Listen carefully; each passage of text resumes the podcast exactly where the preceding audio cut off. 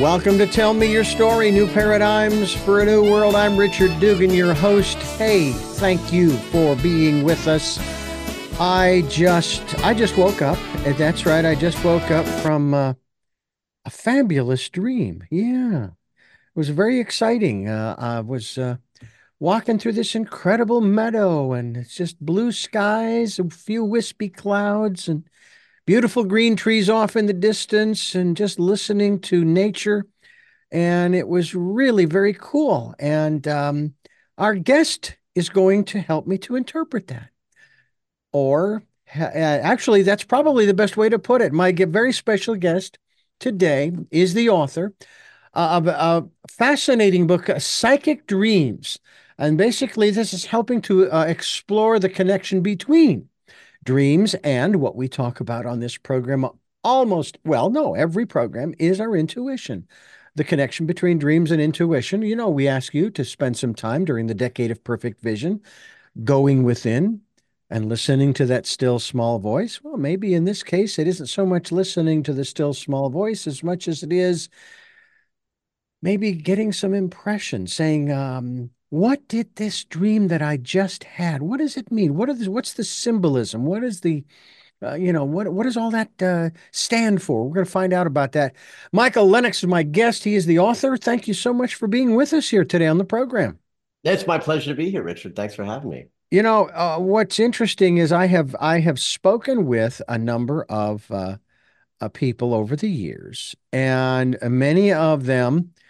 They will talk about the fact that one in particular, she is also sort of a dream interpreter. However, she does not tell people, that tree, what that symbolizes is this, and that cow, and that building, and your grandmother, that symbolizes, well, in that case, it would be your grandmother. It would symbolize.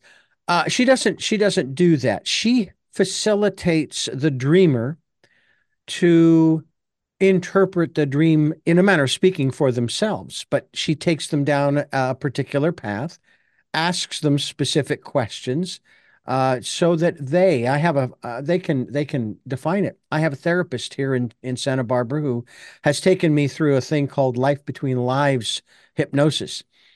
And I've also just had some sessions with him, which he also uses hypnosis, but he never asks leading questions like, so do you see this? Do you see that? Do you smell this? Do you feel that? What do you see, feel, smell, et cetera, is the question he asks. So let me start there, all right, yeah. From this standpoint. You personally do not actually interpret a person's dreams. Do you utilize any kind of dictionary of the symbols, or how what's your process regarding an individual who is trying to understand why they're having the same? There are people, they'll have the same dream over and over and over again for night after night, sometimes for months, if not years. I do interpret people's dreams. I do tell people what I believe the dream means from a gift that I have that I believe in 1,000%. Mm-hmm. And when I was in grad school getting my doctorate in psychology, I had already been engaged in the world of dream interpretation since I was a teenager. And I got my master's and doctorate in my mid-30s, right? So many, many, many years, I had already been engaged in using this gift that I have. And boy, did I get a hard time, because in fact, in the world of psychology, therapists are trained not to touch a person's dream in exactly the way you described. You would never tell a client in a therapeutic environment what you thought the dream means. You hold it sacred, you engage in a conversation, you allow the dreamer to come to their own conclusions and their own projections. And that is not what I do. Mm-hmm. The reason I don't do that and didn't respond to the training of don't do that to a dreamer is because I discovered at 17 years old that I had a particular gift for hearing the story of a dream and responding with a story behind the story that we would call an interpretation. And how I do that is that if you tell me a story that's made up with various symbols in a sort of an order that unfolds as a narrative, each of those symbols has a universal meaning that comes from what that thing is, what its use is, what its essence is, what it does. Like okay, there's a pen on my desk. If I hold up the pen, there isn't a person in the world who's, in a modern sort of, environment that doesn't know what this is and what it does. Right. And so what it does is express thoughts and words that are permanent. Then the symbol of the pen is the ability to express myself in a permanent way. So then maybe the dream is that the ink is leaking and it gets all over the place. Now we've got a story about an uncontrolled expression experience that's based on wanting this pen to work a certain way, but it doesn't. The dream reveals itself to me in terms of its meaning based on following that symbolic sense of universal meaning. So the gift is not that I know something that you don't know. The gift is that I can do it so fast that I can present an interpretation before the thoughts have even landed. When I picked up this pen, you knew immediately what I was talking about in the example, right? Yeah. That's universality in action. Yeah. Yeah, I'm not a member of an indigenous tribe that lives in the Amazon rainforest and has never seen a pen. Now, that would be also a very interesting interpretation in terms of someone who had no points of reference. There was a beautiful film, and I'm trying to remember. I saw it in 1998, and I want to. Without Sight, I think might have been the name. And the premise was this: a young man, married, he had lost his sight, and it almost mirrored my experience because I was legally blind from birth. And then in 1996 had a lens implant. And the next thing I know in 2006, I am driving through LA traffic to Santa Barbara. So this young man finds out that there is this procedure that might help him to regain his sight. Now, he never saw before, but they said, okay, sure. All right, let's do this thing, So here's what happens. The first thing he saw, even though he had felt it, he had drunk from it, was a can of Coke, a Coca-Cola can. I'm sure that was product placement too. And he did not know what it was, had no clue because he had no points of reference. And then, of course, as the story goes on, he finds out that he has the sight for several months, maybe a year or so. And then it starts to diminish. So he goes to the library and he checks out every picture book he can find, so that he can see all of these different images, before his sight goes. So he'll have that in his memory bank. Yeah.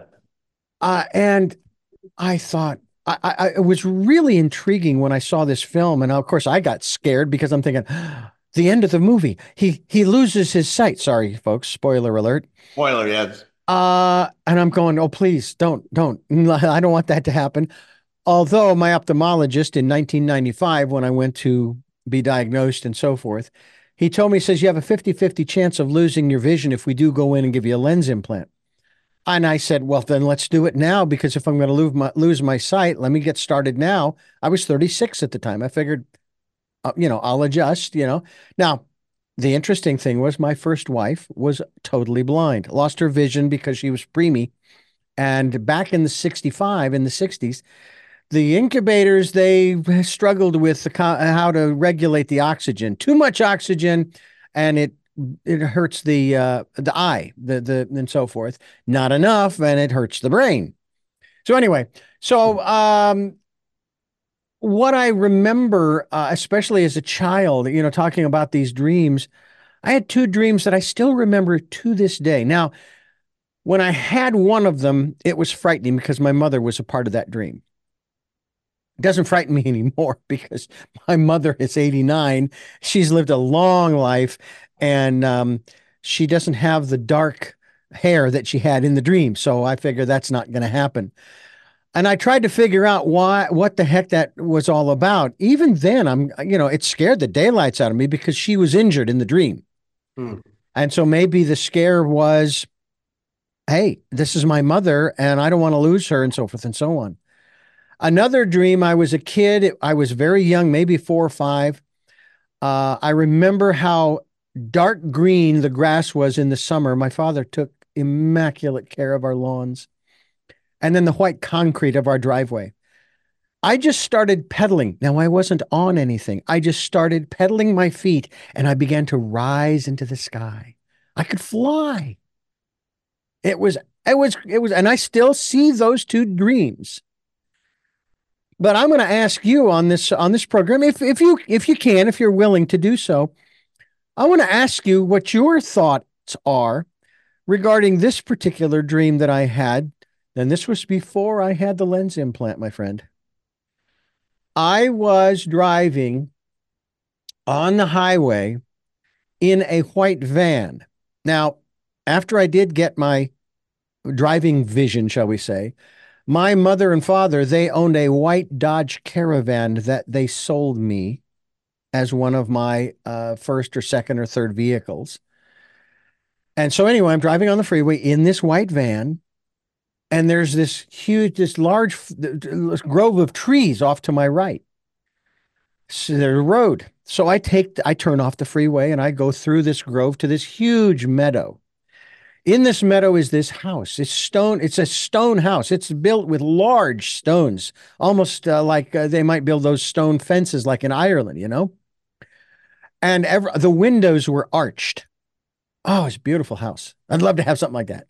I go inside, and there was my grandmother on my mother's side. Now, my grandmother passed away when I was 8 or 9 years old in my parents' house where I was living too at the time. And not a word was said in this dream. And we hugged.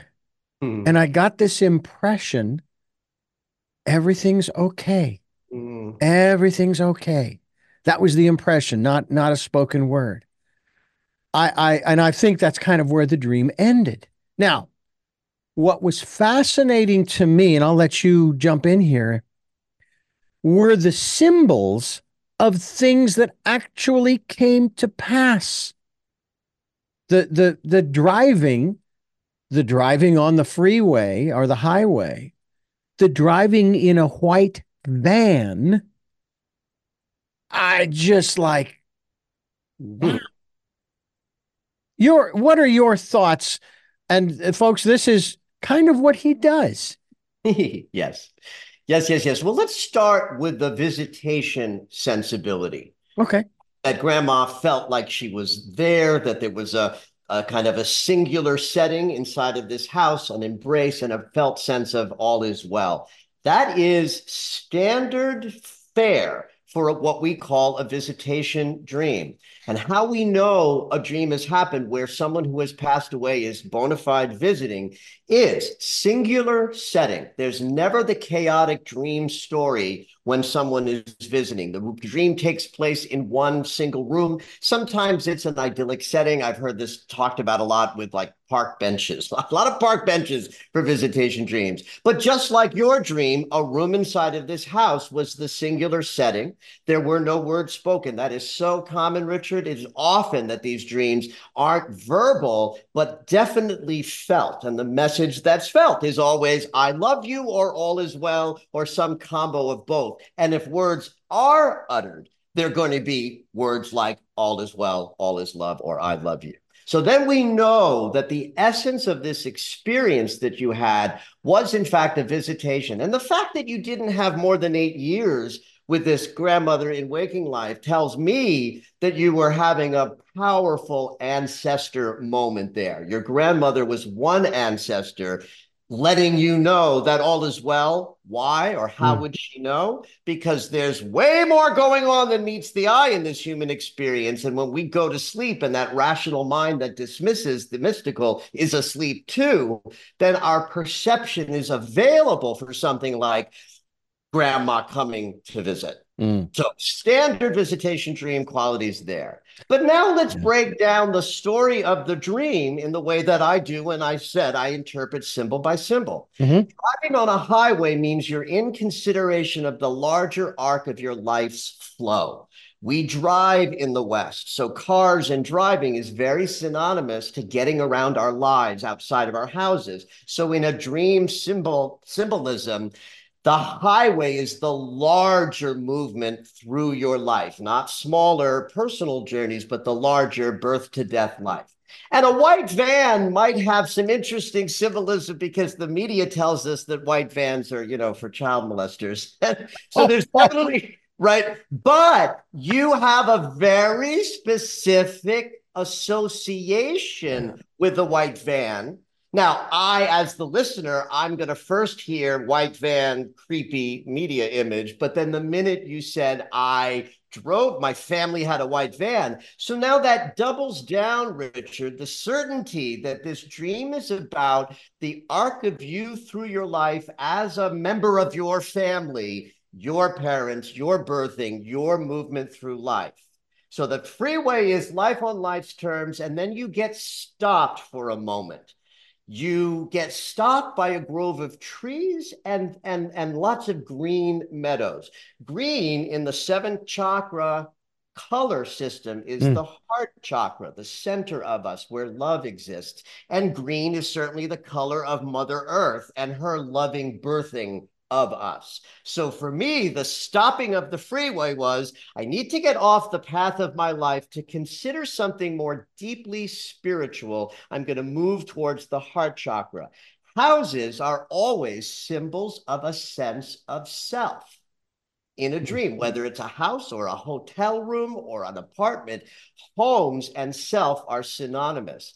This is not your self in the pedestrian life. I think this is the ancestral self. The stone implies ancient sense of self, because stone lasts. So then you're in this sense of identity that's old and ancient, and then comes an ancestor to tell you that all is well. I think this dream propelled you into a freeway-driven life that is maybe more interested in the underpinnings of connectedness and ancestry than the freeway and the white van. That's what I think this dream was doing for you. We are talking with Dr. Michael Lennox. He is he's a psychologist, but that's not all, folks. He's an astrologer, expert in dreams and dream interpretation, as you just heard him. I'll put it this way: dissect my my dream, which again, it's one of those that I remember to this day. He teaches classes in self-investigation to a worldwide audience. He also has a podcast, which we will talk about as well here on the program. I'm Richard Dugan, and you are listening to Tell Me Your Story.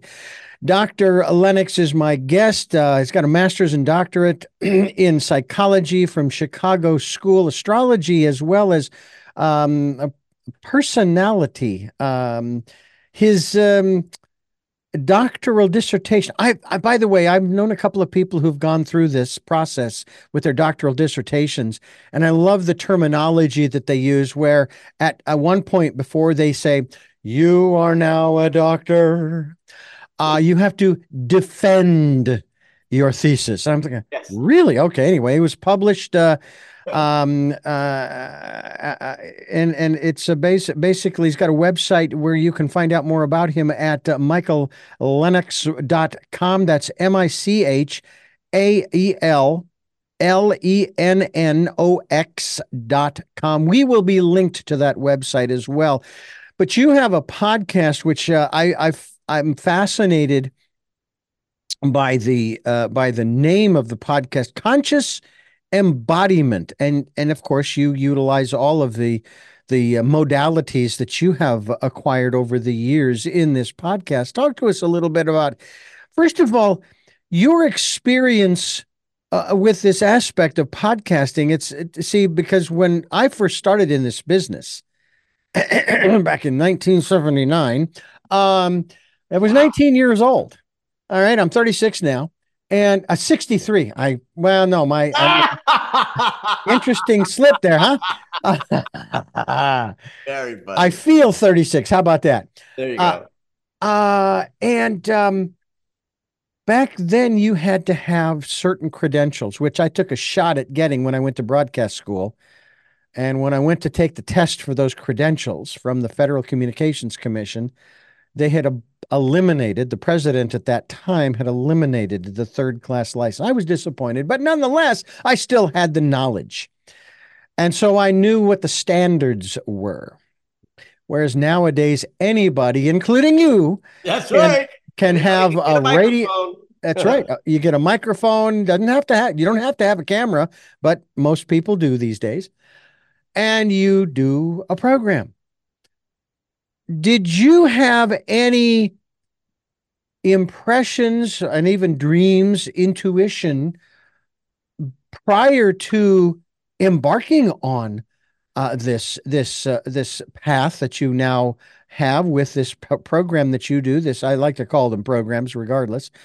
Conscious Embodiment. Did you have any impressions in that regard? Oh yeah, I know this. I'll be doing this. I don't know exactly when, but it's coming. I do wish that I could answer your question in the affirmative, because it would be such a sexy sort of thing to come on as a dream-oriented sort of, you know, person. And this question, did dreams actually specifically guide me in this chapter? I would say that when I was a younger man and living in a sense of confusion about what I was to do, my dreams were very instructive and powerful. But once I sort of got past like 40, early 40s, and in my, you know, life unfolding in what I would call fully living my dharma, I would say that there was never a moment where I was so confused that my dreams needed to come in and give me a nudge. But they certainly can, and I will say this, by virtue of having been somebody who from teenage years was interested in my dreams and encouraging my own relationship with them and my memory of them and my writing down of them and sharing them with others and eventually learning how to process them, set me up to have a life where I can say to you, by the time I got into my 40s, I was cooking with gas, knowing why I was here, because I had been working with my own insides for decades, where dream work was a primary way I unpacked what, you know, where I was blocking my flow to create more flow. Mm. I find it fascinating when I talk with folks such as yourself who have these wonderful manifestations of ability and capability and so forth, that is not part of, or at least hasn't been for a long time, you know, because there was a time when, yes, it was part of the norm. It was just what some people, not everybody, but some people did. And of course, we're going back maybe centuries, and that's fine. And it seems as though it's starting to come back into the norm, these spiritual, if you will, metaphysical, as I like to refer to them. I think of Jesus and his talking to his disciples, who were saying they were in awe of the miracles he was performing. Wow, that is really cool, Master. Hey, could you teach us how to do that stuff? You know, turning water into wine and raising the dead and healing the sick and so on and so forth. And his response, I paraphrase because I'm not King Jimmy. This stuff, that's nothing. You guys, you're going to do greater works than this stuff. This is child's play by comparison to what you're going to do. What I interpreted that to mean after doing interviews for over 40 years and this program for over 15, the greater works he was referring to, or that has been alluded to by, I'll use the term, the divine, is the transformation of our lives. Is that what you are about, helping people to transform their lives through these different modalities that you possess? 100%. In fact, I would say that the message of the Christ consciousness was that God is within. One of the things that astrology offers around this topic is the wisdom of what we call the ages, these 2,000-year periods that astrology marks, where we live in the consciousness of a certain sign for 2,000 years at a time. And they move backwards in the zodiac, not forwards, right? So 6,000 years ago, we were in the age of Taurus. Taurus is a sign that invented the earth herself. And during those 2,000 years, we worshiped the earth herself. The sun was sort of the god, the earth was the goddess, and we had all of these, First Nations or civilizations around the world, all practicing some form of worship of the natural elements. And then the 2,000-year age of Taurus made that make sense. Then it moves backwards, and Aries is the next age. And Aries is this singular energy, this startup energy, the fire that says, I am. And that's the coming of the God of Abraham, where monotheism sort of started to rise up that would eventually spread out into the Western world. So we had that kind of consciousness of the divine for 2,000 years. When Christ came, it was the beginning of the age of Pisces 2,000 years ago. And what was his message? His was, yes, there is one God. And where is that God? Inside you. All of these you will do and more is what his message was, because he was saying, if you do what I do, you will recognize that you are divine, and therefore powerfully creative. That's what I think his message was. But then religion sort of took over that message in 400 AD, where the sort of whole Rome became the Pope, and Christianity became connected with colonization. So we have 2,000 years of that consciousness that is exiting. And the age of Aquarius is one where we have a global community possible, because the sign of Aquarius is about caring for the community, where we have a kind of a oneness possibility that people on a mystical path and a spiritual lifestyle already understand. We are all one. We are more connected than we are not connected. If we harm others, we're harming ourselves. And if we lift up others, we're lifting up the collective. And that's the essence of the age of Aquarius. Now, we're in the transition between the old age and the new one, which means everything is falling apart and it looks terrible. But I agree with you that there's an emerging sensibility of a spiritual way of connecting to the divine that doesn't have the problem that religiosity has, where there's an intermediary, where you don't get to touch the divine unless you go to that building and follow those rules. And that is an old way. And the new way is God is within. And if we all come together, we can each be very, very different, but we can create a community that serves all. Dr. Michael Lennox is my guest. michaellennox.com, which we will be linked to, is his website. We're talking about his latest work, which we're actually very excited about. I actually received 2 copies. I don't know how that happened. Psychic Dreamer.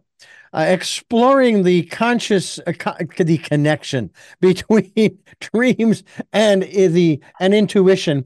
Again, that's a big part of what we are talking about, as you heard me mention earlier about this is the decade of perfect vision. Okay, as that now, I coined that. Now, first of all, I say this not to boast. All right. I hear a lot of people, oh, I coined that phrase. I made up that word.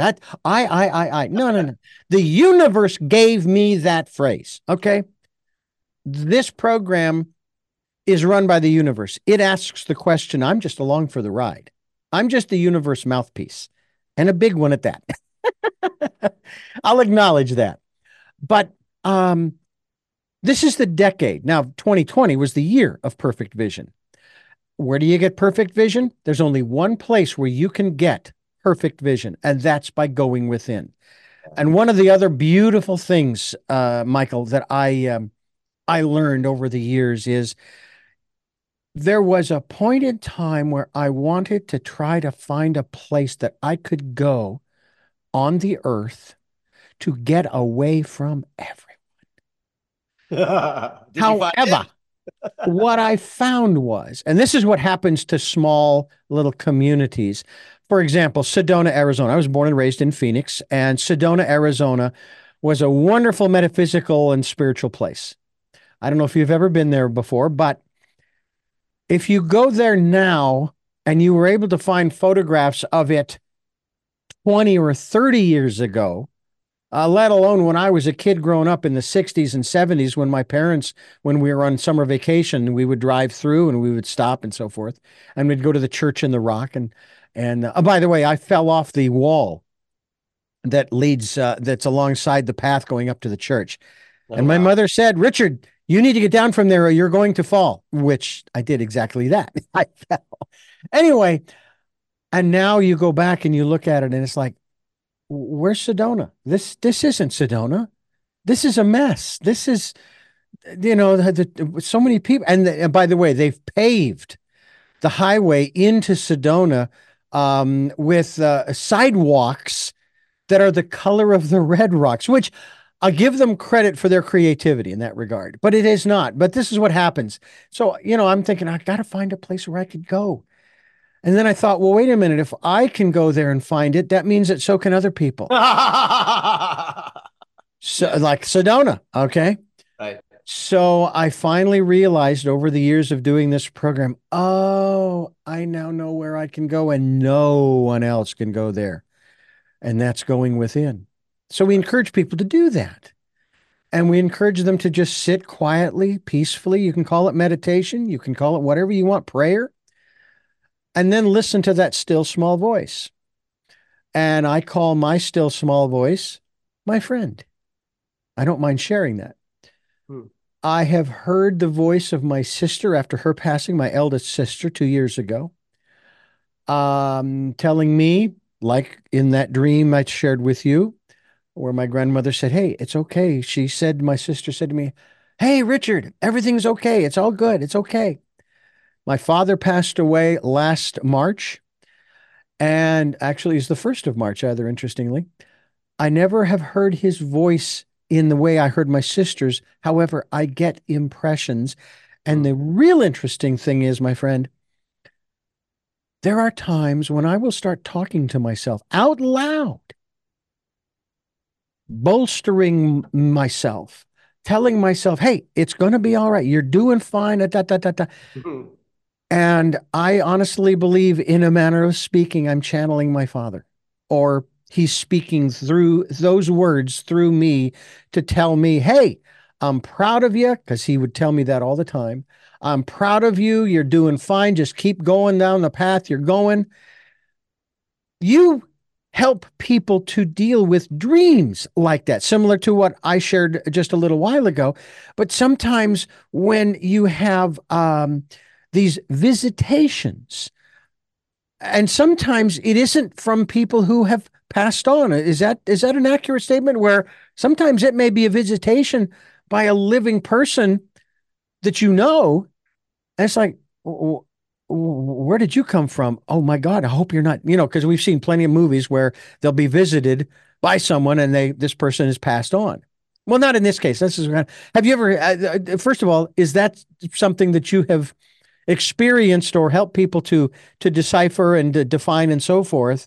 And talk to us about those kinds of dreams, those visitation dreams. Sure. You have used the term a couple of times today, the still small voice. Yes. Which I'm grateful for, because usually I'm introducing that phrase to make this point. There is, in fact, a still small voice. It is a connected sensibility. We call it intuition. There are different ways of like naming it, but whatever you call it, Richard, it's still and small. It's a quiet voice. And then we have this other voice, the one that narrates, the one that we think of as our identity, the part of our brain that is always talking to us and through us and as us. So this is the voice in us that really is designed to make sure we don't bump into the furniture and that we look both ways as we cross the street. Mm-hmm. The challenge of the mind is that it's not grounded in the present moment. It has the ability to look forward into the future and behind us into the past and cause suffering. So two things there, right there. If we think too much outside of the moment, we are in suffering. And if we're thinking so much with our rational mind, we cannot hear the still small voice of intuition. Mm-hmm. In dreams, that still small voice goes to sleep. And so our ability to perceive things through our intuition and our multidimensional consciousness rises up because we're not interfering that with our rational mind that would tell us, well, that's not real. So we have dream experiences where visitations happen, precognitive things happen, we get psychic visions in dreams, we might solve a problem, we might share a dream that a loved one is also having. There's all sorts of mystical phenomenon that will take place in dreams. But then when we take this sensibility and we add it to what you're talking about is a waking life discipline of learning how to turn within and find the quietude in your mind while awake, that's the closest thing that we in waking life can replicate the sleep state where the mind is asleep. Mm. So this is why I call it meditation, and sometimes I call it rumination, because to me, those are actually two different disciplines. But we can teach people how to find their own inner stillness and therefore the still small voice within. And I believe that if someone is also paying attention to their dreams, where we are practicing this in an utter way, where the rational mind is completely asleep and we find our intuitive mind, that it becomes easier to do that in waking life, because periodically you're sitting down in a chair, disciplining that quietude that allows the still small voice to be more identifiable. You know, another word that came to my mind as you mentioned those two aspects of sitting quietly, and one the word that came up was fermentation. Ah, beautiful. I love that. And fermented food is one of the healthiest things you can put in your body. So I like the idea of fermenting yourself psychically so you can, you know, enrich your perception. A couple things on that, a sidebar. I've often wondered now, it is said that if you take wine and you let it sit for long enough, it will go bad and you'll have vinegar. Vinegar, yeah. So my next question is, so how do you know when vinegar goes bad? That's a rhetorical question, you know, being here in wine country, here in California. But I used to say, oh, I don't want to have anything to do with fermented food. And then I realized, well, wait a minute, you like sauerkraut, pal. Yep, that's fermented. That's fermented. So there you go. When a person wants to get in touch, well, put it this way, get in touch with their dreams, all right? I am one of those who rarely remembers their dreams. And I've heard a lot of techniques and so forth.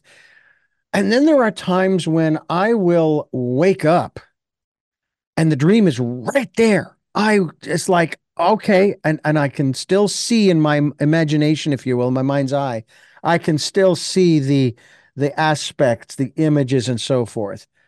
And a few hours later, I can't remember anything, nothing.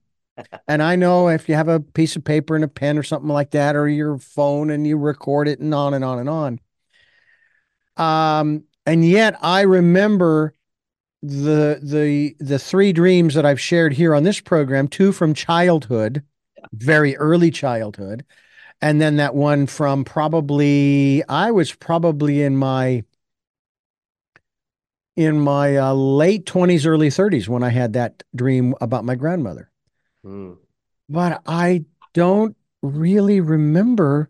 Well, no, I take that back. One just came to mind.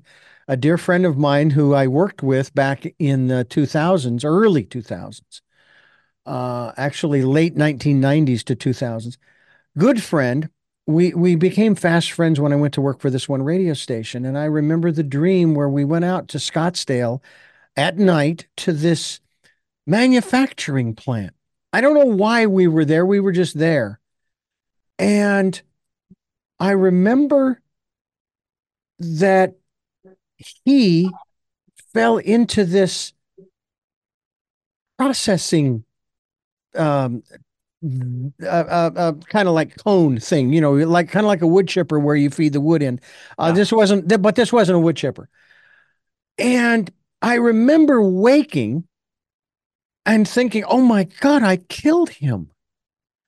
Because I don't remember seeing me push him in or anything, but it was just that impression that went through my mind. And it's like, what the heck? And it actually scared me because I really thought I had killed him in this reality, and that I was going to be going to jail. And it wasn't the going to jail part that bothered me. It was the fact that I had taken a human life to the point that I remember when I first started driving, I swore that if I ever hit another human being with a vehicle, I would hand my driver's license to the officer and say, I'm walking from now on. I cannot deal with this.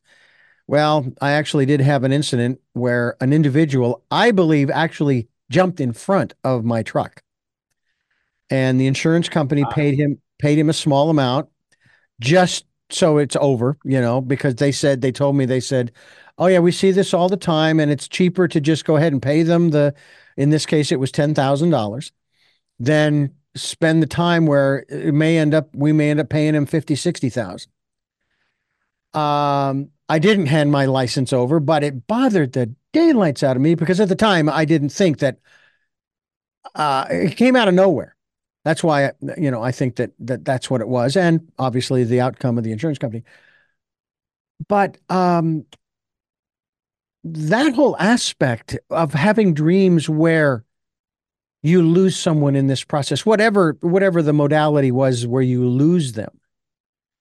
Are those dreams, I'm not going to say they're precognitive dreams, because God forbid that we should live out some of the actions that we do in our dreams, such as that. But what about this aspect of precognitive dreams? Is that what my... my dream was of my mother, my grandmother, or was that, and of course the one of my friend that I worked with, where we went to that processing plant in Scottsdale. How do you define those types of dreams? So Did your friend die in some horrible industrial accident? As far as I know, he's still alive to this day. Right, so not a precognitive dream. Yeah. So you've asked a lot of questions. So let me see if I can address this. Okay. Sort of put on the table for me to talk about. So precognitive dreaming is something that absolutely happens all the time. And I'm hearing it more and more and more over the decades as more people step on to a self-awareness path that they're, sensitive to, interpreting more of their own intuitive experiences. And, but I've never ever heard a story like in a movie where it was like, oh my God, I dreamt that I fell off a cliff. And then a week later I fell off a cliff or someone fell off a cliff. It's never quite that wildly overt. In fact, my first precognitive dream happened when I was a teenager where I had a dream of sitting cross-legged in a circle of people. And then a week later I went into a classroom experience where the teacher made us sit cross-legged in a circle. And while I was sitting in the circle, I was like, oh my God, I dreamed this a week ago. It's like, so someone says, you can have precognitive dreams and everybody's like, well, I want that. That sounds fascinating and rich, except that some of them are as innocuous as, I'm walking down the grocery store aisle and something falls. And it was like, oh yeah, I dreamed this a bit ago. I had an experience with a woman who had precognitive dreams routinely, which means we knew she had dreams that came true. Also, mostly low stakes events. And one day she called me up in a panic. She said, I just had a dream that I got into a terrible car crash driving over the Sepulveda Pass in the rain. And I sat back and I thought for a moment, I just said, well, when it rains this rainy season, don't take Sepulveda home. So I want to say that precognitive dreaming is powerful. It happens a lot. And I think that as people simply pay attention to their dreams by trying to increase the memory of them and the writing down of them. So I'll get to that in my next answer. I think that we would find that, in fact, there's a lot of ways that we are receiving impressions of events that have not yet come in our dream state. And I suspect that this is happening way more than we know, but the person who remembers their dreams more regularly is going to have more access to the potential for a dream to be revealing a precognitive event. Mm. So real quick, just to address the other two questions that you asked so that we cover the things that might be interesting to your viewers, is that the reason why some people remember their dreams very well and others don't is just a wiring thing. It's just like some people have good sense of direction and others don't. It's kind of like that on one level. Mm-hmm. But let me give a little distinction about how the brain is working. We are very visual people, but we use our eyes to see.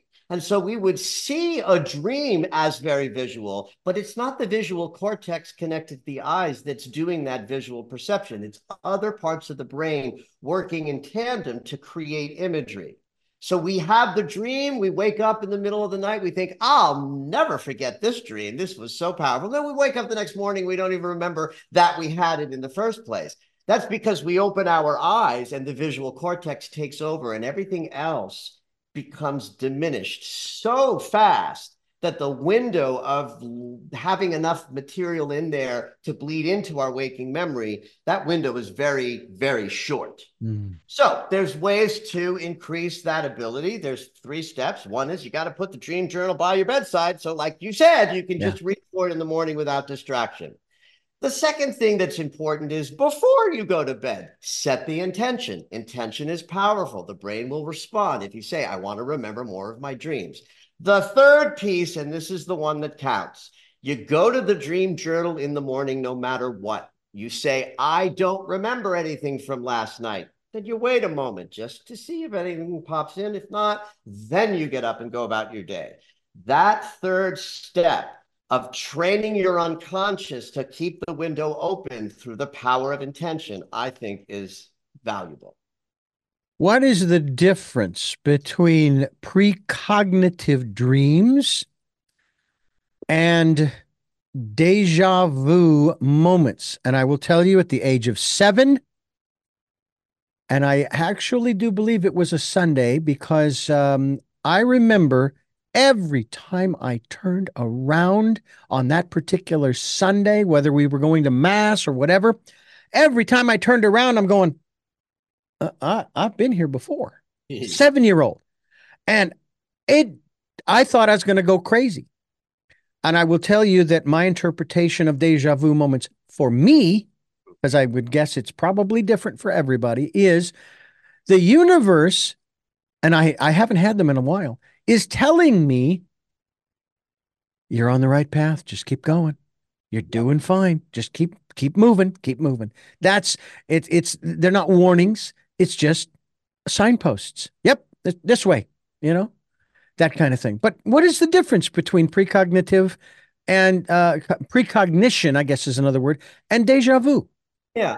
You know, when I in my journey as a dream person in the world, in like 2003, I had a big TV show on dreams on the Sci-Fi Network. So I was very visible for a year or two in the world of people, you know, asking me questions publicly about dreams and dreaming. And I was surprised the first time someone asked me about déjà vu. Because I thought, well, gee, déjà vu isn't dreams. Why are you asking me that? And then when the 735th person asked me to talk about déjà vu, I thought, okay, there must be a connection. Let me lean in and see what I'm told about this. And so one thing loosely that I'll say that I've talked about a lot, we both have talked a lot about this idea that there's a still small voice where we are connected to the mystery and the rational mind that eradicates that perception of the mystery. And so on a certain level, dreams allow for that expanded perception because the limit is asleep. And déjà vu for me, here's how I define it, is that the idea of time is something that our bodies experience. Our body starts life at the first breath and ends life at our final breath. I always think it's fascinating too, that the first thing we do is breathe in and the last thing we do is breathe out. Life is a breath. The quantum physicists will tell us that time and our perception of it is an illusion and that all things exist all at once, everything, everywhere, all at once. I sometimes think about life this way. We as three-dimensional beings create a two-dimensional world, and our phones have us do this constantly, right? We're creating a two-dimensional digital version of our consciousness in our phones with our pictures and our social media. And our four-dimensional consciousness has created our lives. I sometimes think of our lives as like a DVD movie version of us, that a four-dimensional consciousness is watching the whole thing as one unit. But we in bodies start at the beginning, move through time, and end at the ending. But that's an illusion. And I think that déjà vu is a moment where that perception of time rips apart, and for just a moment you're like, I've been here before. I don't think it's that we've done that thing before. I think what's happening is we're having a perception that this thing that we're doing is infinite and constant and happening all at once. And that in those moments, what we call déjà vu, your body and your mind can perceive that, and it feels like this is familiar because it already exists. Another dream that came to mind, my wife, my second wife and I went on our honeymoon. No, actually, this was the second trip we took in 2004 to Ireland. And one night I had this dream, but it was audible. There were no images. And it was the voice of a dear friend of ours who passed away in our home the year prior. And the words, I remember them to this day: don't say anything bad in front of Bridget. I'm thinking when I woke up, who's Bridget? Who the hell is Bridget? All right.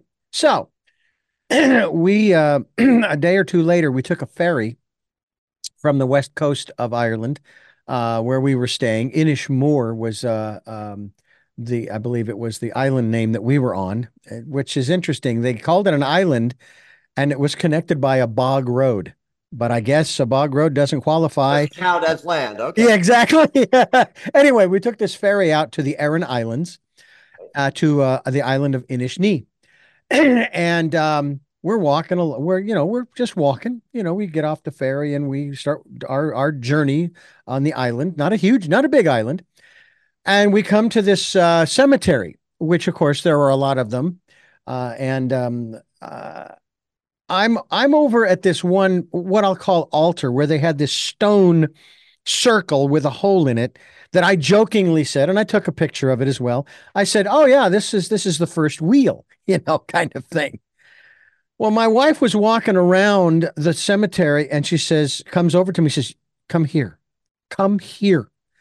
I said, okay, all right. So I follow her, and she stops by this tombstone. It's a flat horizontal stone on the ground.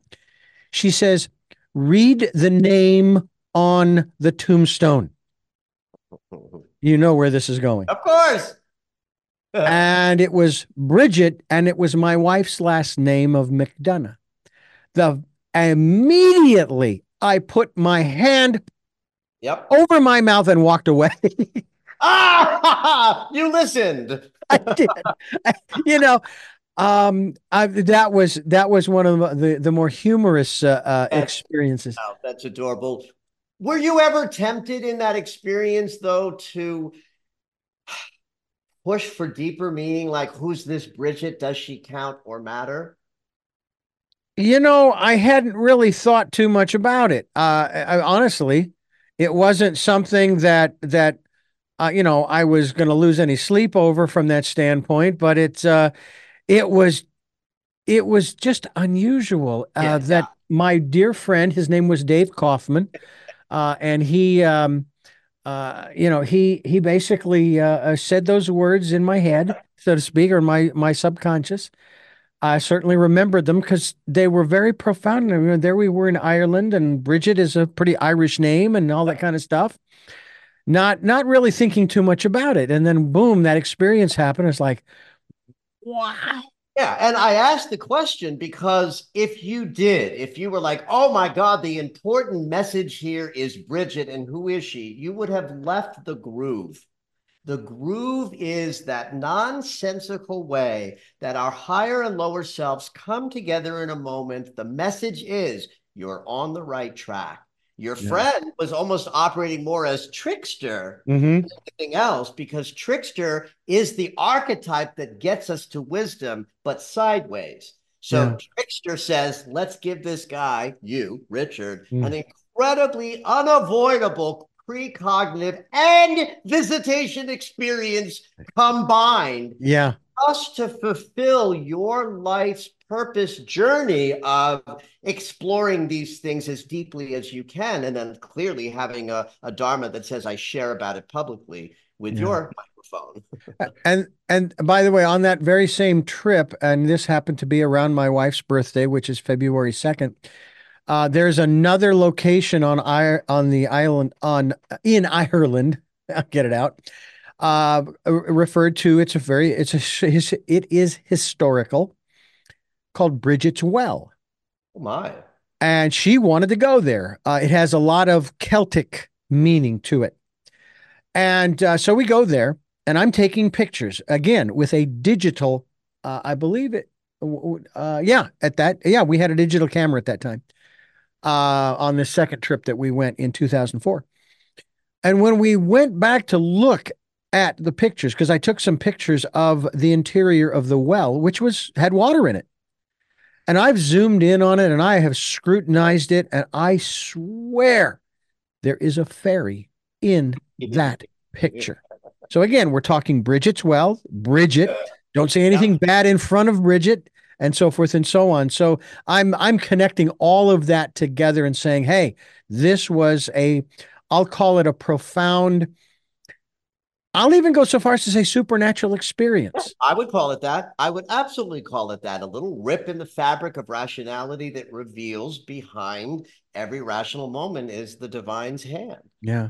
My mother asked me once if I'd ever had any supernatural experiences. And at the time, answering her question, I said, well, not that I'm aware of. And I mean, if I did, they appeared to me just as normal occurrences, just like, I'm not putting myself in his position, folks, like Jesus performing miracles. That's just what he did. Okay. It was no big deal to him. It was just what he did. Just like you use the example of breathing. I love that. I never even thought of that before. Breathing in when you first come into the world, and when you leave, you breathe out. That's right. That's right. And it's kind of like, you take from the earth, inhale, and then you give it at the end. You give it back. So we've come full circle in our conversation, Richard. I love that. Oh, man. By the way, a couple of other quick things I want to remind you folks of. The website, which is michaellennox.com, which we will be linked to. I'm absolutely thrilled. I was looking through a lot of the stuff that you have available on your website, michaellennox.com. And I'm one final question, at least as far as the interview is concerned. I do have three final questions that I ask all of my guests, but we'll get to that. I want to ask you, in reference to this whole genre that you are a part of, especially, how you express it in your podcasts, here on this program, et cetera, in front of live audiences.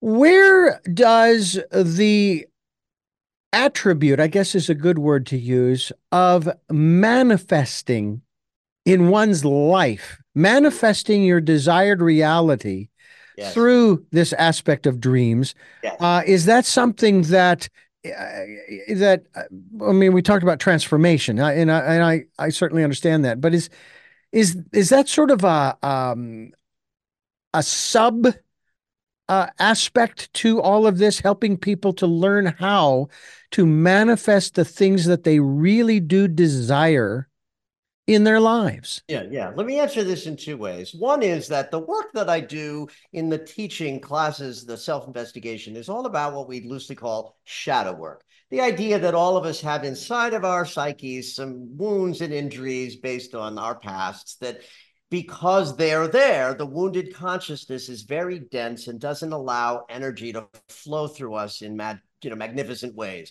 So we heal the wounds to have a greater expression of our energy through our embodiment. That's why I say conscious embodiment. And what that means, conscious embodiment, is that we clean out the wounds so that we can embody the choices we make from higher places in our consciousness, not from the lower wombs. So that's the general sort of work that I do. When it comes to the manifestation idea that's very popular out there, it's very focused on the yes.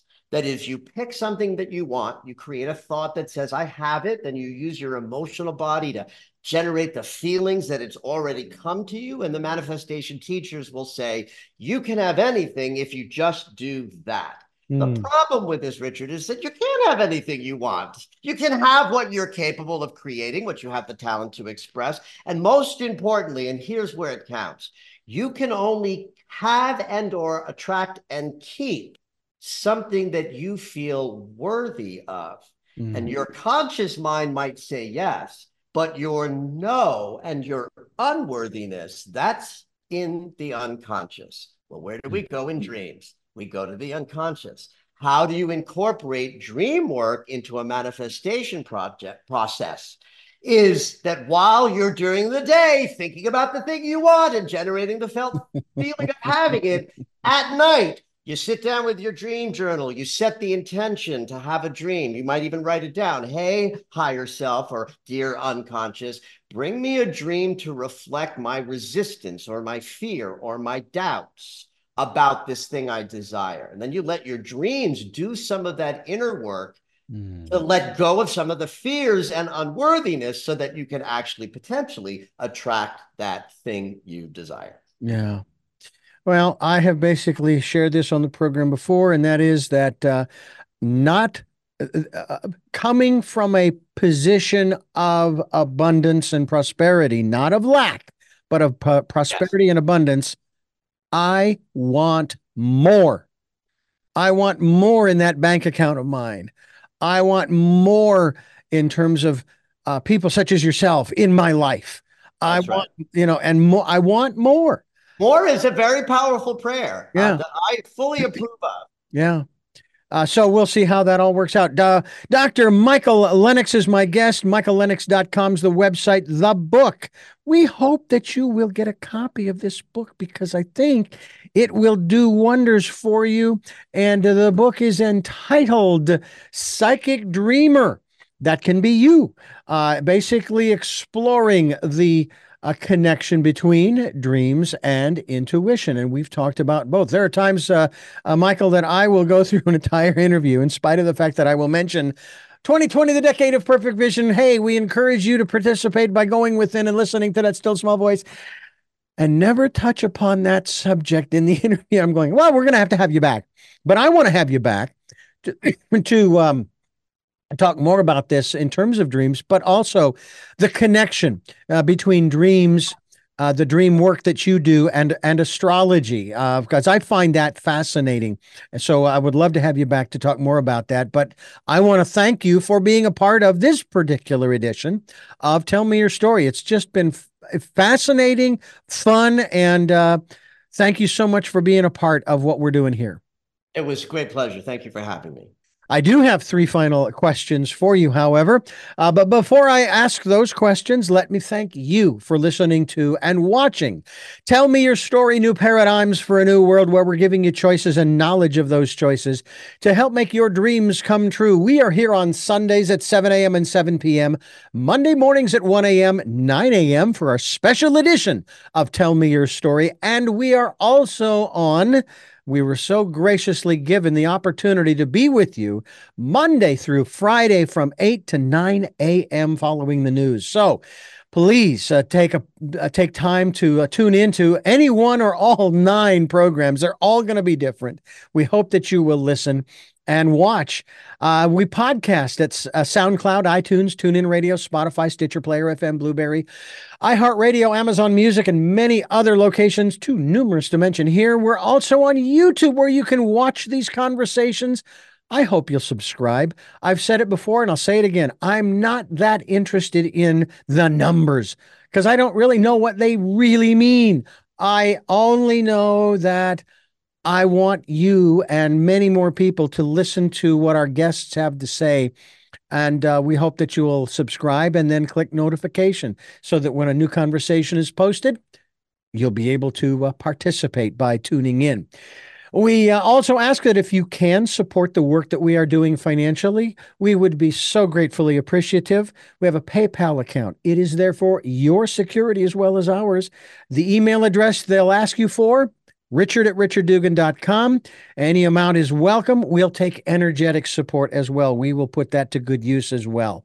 And as I've already said throughout the program, please take time during this, the decade of perfect vision, to spend some time in that quiet, peaceful, nobody else can get to, there is no ticket you can buy or sell for other people to join you.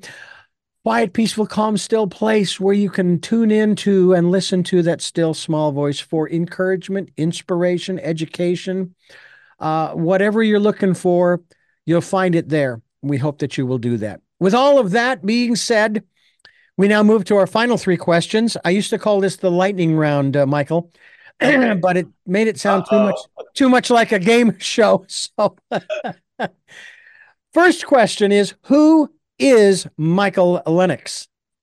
Your ambassador to conscious embodiment. That's the moniker, but I really live that I love to help people find richer ways to live in their bodies by paying attention to their consciousness. What gets you up in the morning?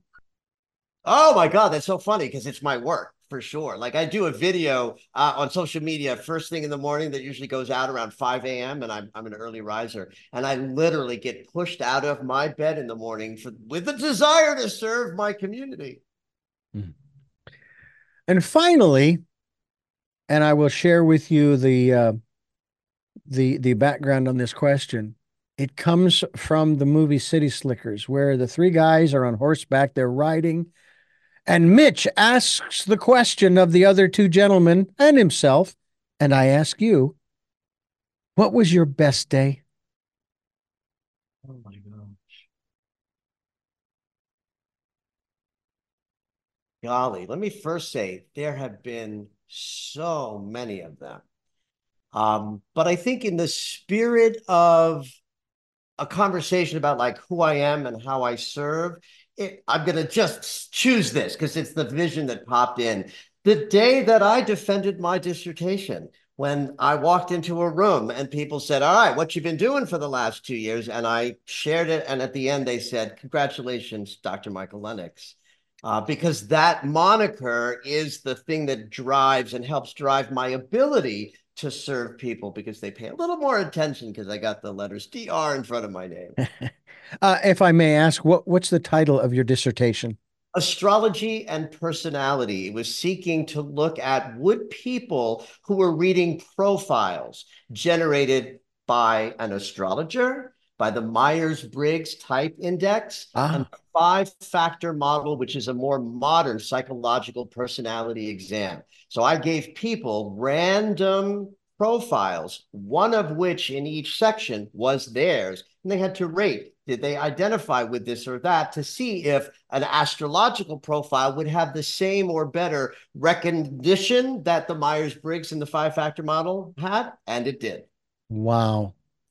Well, you know what? We'll have to have you back just to talk about that as well. Sure. That's fascinating because I've never taken the Myers-Briggs, but I've heard of it, and I've heard of what it can reveal. I know there are other tests that are similar, but that seems to be like the gold standard in that regard.